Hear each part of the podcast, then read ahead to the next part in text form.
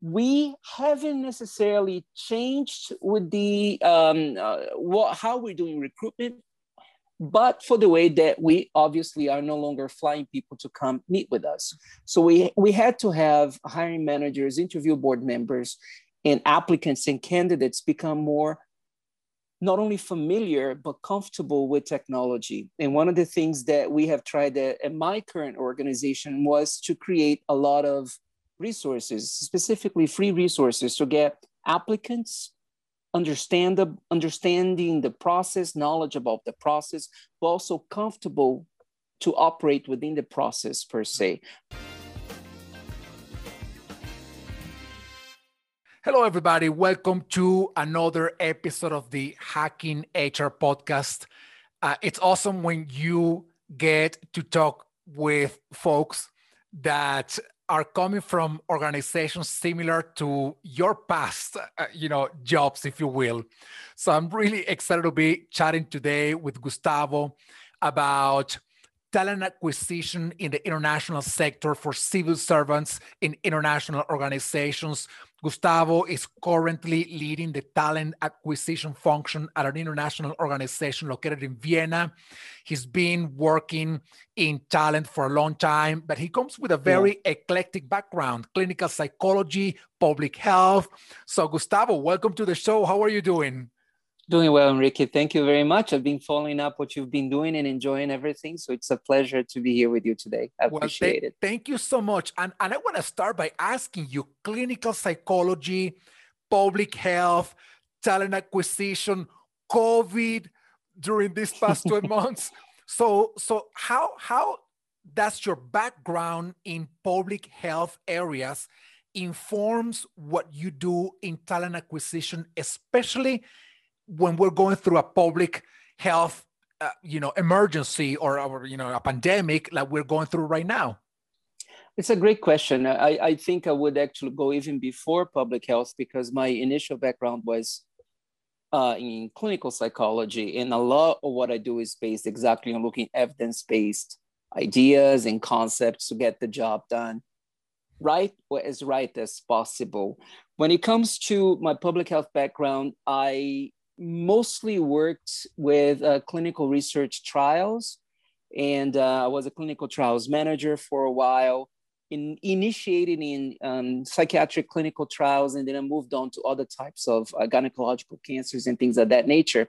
So we haven't necessarily changed with the um, uh, what, how we're doing recruitment but for the way that we obviously are no longer flying people to come meet with us. So we, we had to have hiring managers, interview board members, and applicants and candidates become more not only familiar but comfortable with technology. And one of the things that we have tried at, at my current organization was to create a lot of resources, specifically free resources to get applicants understand the understanding the process, knowledge about the process, but also comfortable to operate within the process per se, no matter where whether they come from Kyrgyzstan or Canada. The idea is to have people have a similar level of comfort with the the way that we operate within talent acquisition and, and those dimensions. Obviously, this work also has to go along with the hiring managers and panel members. Not all hiring managers are the same. Not all panel members are the same. And uh, this is something that we are trying to do, particularly now that it's really important to make sure that we attend to potential implicit and unconscious biases, how we're dealing with people on video pre-screening interviews, how we're dealing with people in video interviews, where you actually miss a lot of the nuances of uh, behaviorals uh, behaviors and, and uh, facial expressions yeah. and things of that nature. So it's really important we attune to that and try and make the process as human as possible. I don't know if I answered your question, but. Well, you know, uh, you you you did, and and actually, the the last sentence of what you just said, you know, making the process more human. I mean, it of course has to do a lot with attending or or or taking care of doing the recruitment process that you actually have to do, but at the same time, taking care of the person who is coming to apply for that job. And that person may be going through a lot of personal uh, you know circumstances yeah. because of COVID or you know who knows what, and, yeah. and and and then you add on top of that, you know how anxious people get when they are applying for a job or when they are interviewing for a job. Yeah, I, I think one one word or two words that come to mind that are very common nowadays days in international civil services candidate experience. And I started at, at one of the UN organizations in 2014. Nobody was talking about candidate mm. experience then. This was something that you saw in private sector, right? Um, and I think over the past um, seven, eight years that I've been in this environment, uh, you see a lot more focus on it, not only because you want to make the process less robotic and more human, but with the support of other types of um, uh, um, you know, technology, including artificial intelligence. But I mean, I think a lot has to do with how people perceive things being done. You know, I, I, one good example that I have is it, it's it's not just about seeing what's out there and try to copy it or trying to sound intelligent because you you're saying something that's the fad now. But I had a colleague recently who works at a particular organization that barely has um, bandwidth to keep the emails, and he has to be deleting emails quite often from his account. And he was approached by a senior stakeholder saying, "Why is it that you we don't use artificial intelligence to do the long lists?" And the person felt like saying, "Well, first we probably should get a better email system so that I don't have to delete seven emails per day."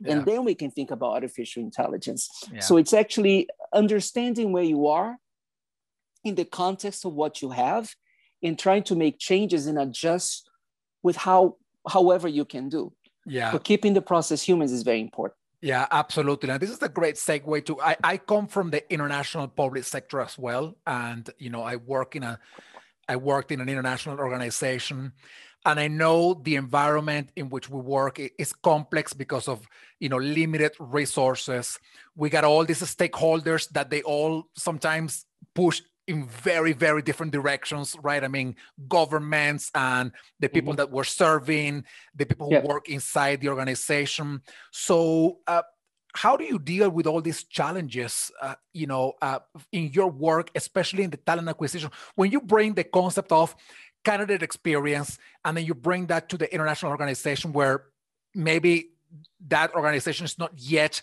at that point how do you sell that concept? How do you explain to people that it's important to talk about it and to do something about it?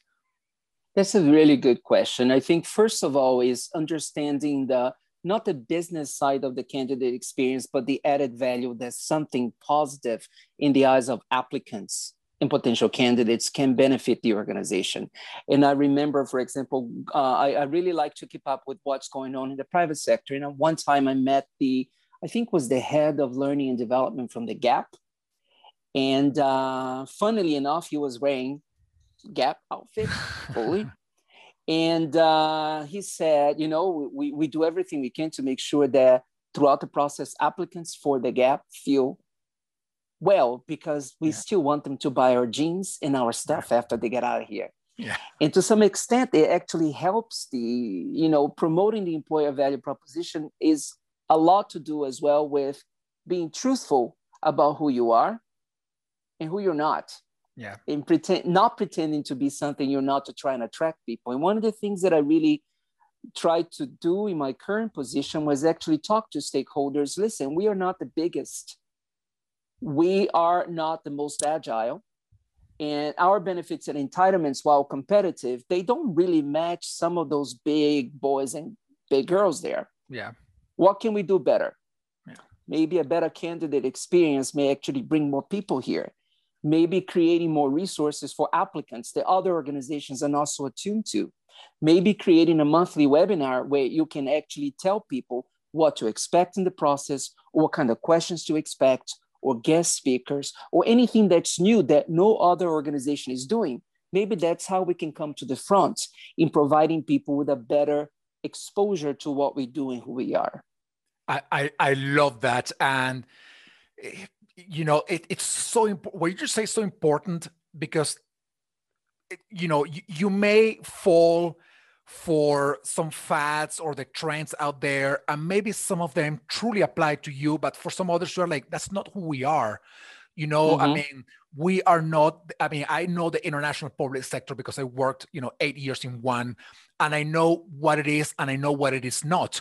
So it's fantastic when you are able to say, you know, if you come to work here, this is not like the private sector. Like, for example, I, I know that innovation in the public sector space is something we talk a lot about, but there are so many layers of approval and all this process, right? Mm-hmm. And maybe the private sector, it takes a week to do something. And in the international public sector, it takes two months to make something, yeah. you know, at, at, best, right? To make something happens. Yeah. Happen. Yeah. So I, I love the idea of telling your potential candidates, uh, this is the process to get you hired, but this is who we are as an organization. So if you end mm-hmm. up working for us, this is what you're gonna face. So now is the right time for you to decide if we are the right organization for you or not, right?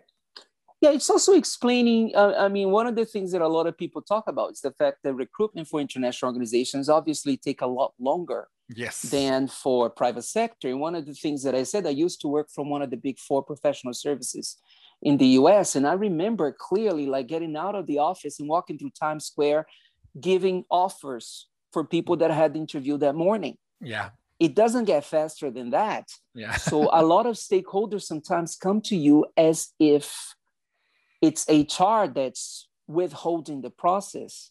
It's HR that's actually the stopgap. When we all know very well, and all stakeholders who might be watching here who are not HR people, we all know that most of the stopgaps are in the hiring managers, interview yeah. board members, and in the case of international organizations, appointing authorities. And yeah. they're the ones who actually make decisions. The role of HR is simply to make recommendations yeah. and hopefully recommend two or three people who could be potential for the job and let the deciders decide what they want to decide. So I think that there is this really great pursuit for accountability. Yeah. Which I find very important. Yeah. And I think in our sector, people tend to hide behind protocol. Yeah. And diplomatic behavior. Yeah. And um, diplomatic behavior works. There is no such a thing as, my opinion, fast diplomacy. Yeah. Things have to take their time. But at the same time, if you just hide behind protocol and diplomacy and bureaucracy and red tape to get things done,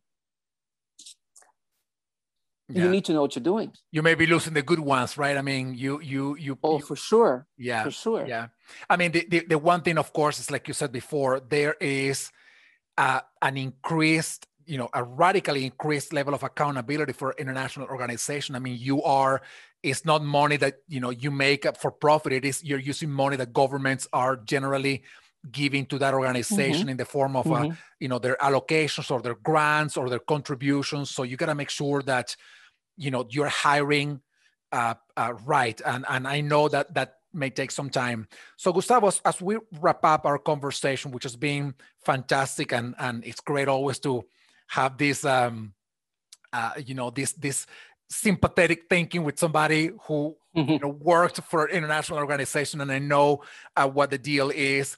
Uh, if, if, you were to say maybe two, uh, one or two big areas of, of learning and or improvement for people who work in the HR space in international organizations, what, what would those one or two areas, what, what would they be for you?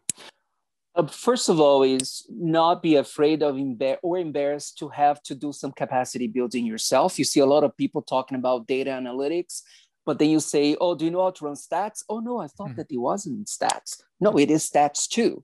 It's a lot more than stats, but it's also yeah. stats. So knowing and understanding what you can get by the whole idea of governments and uh, uh, uh donors actually becoming more um, curious about how yeah. international organizations do and what, what, kind of what are the benefits. We need to be more obviously results based and results driven how can you be results based and results driven if you cannot account for what you do? Yeah right? Even if it's not only quantitative, but even qualitatively as well. Yeah. And to some extent, particularly in the in the in the in the case of recruiters, one of the things that I really talk a lot with my team is it's really important that we know how to speak talent acquisition speak, not to confuse the clients, but to let them know how do you articulate the employer value proposition, how to how do you enhance the candidate experience, how do you potentially decrease bias from interview panel members? How do you use techniques that are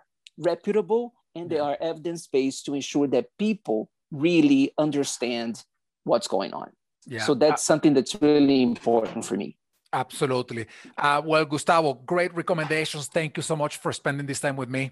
Uh, it was a great conversation, and I know that our community who is in the international public sector or interested in that space will, um, uh, you know, will will find this very valuable. So, thank you so much for for being with us today. Thank you for, for your time. It was a pleasure. Thank you. And thank you, everybody. Stay tuned for the next episode of the Hacking HR podcast. See you all soon. Thank you, everybody, for watching or listening to this podcast. I hope you enjoyed the show. Please follow us on our social media and subscribe to our newsletter so that you can stay informed of all the things that we're putting together for you from the Hacking HR community. Thank you so much. Please continue to stay safe, stay well, stay strong, and we will see you soon.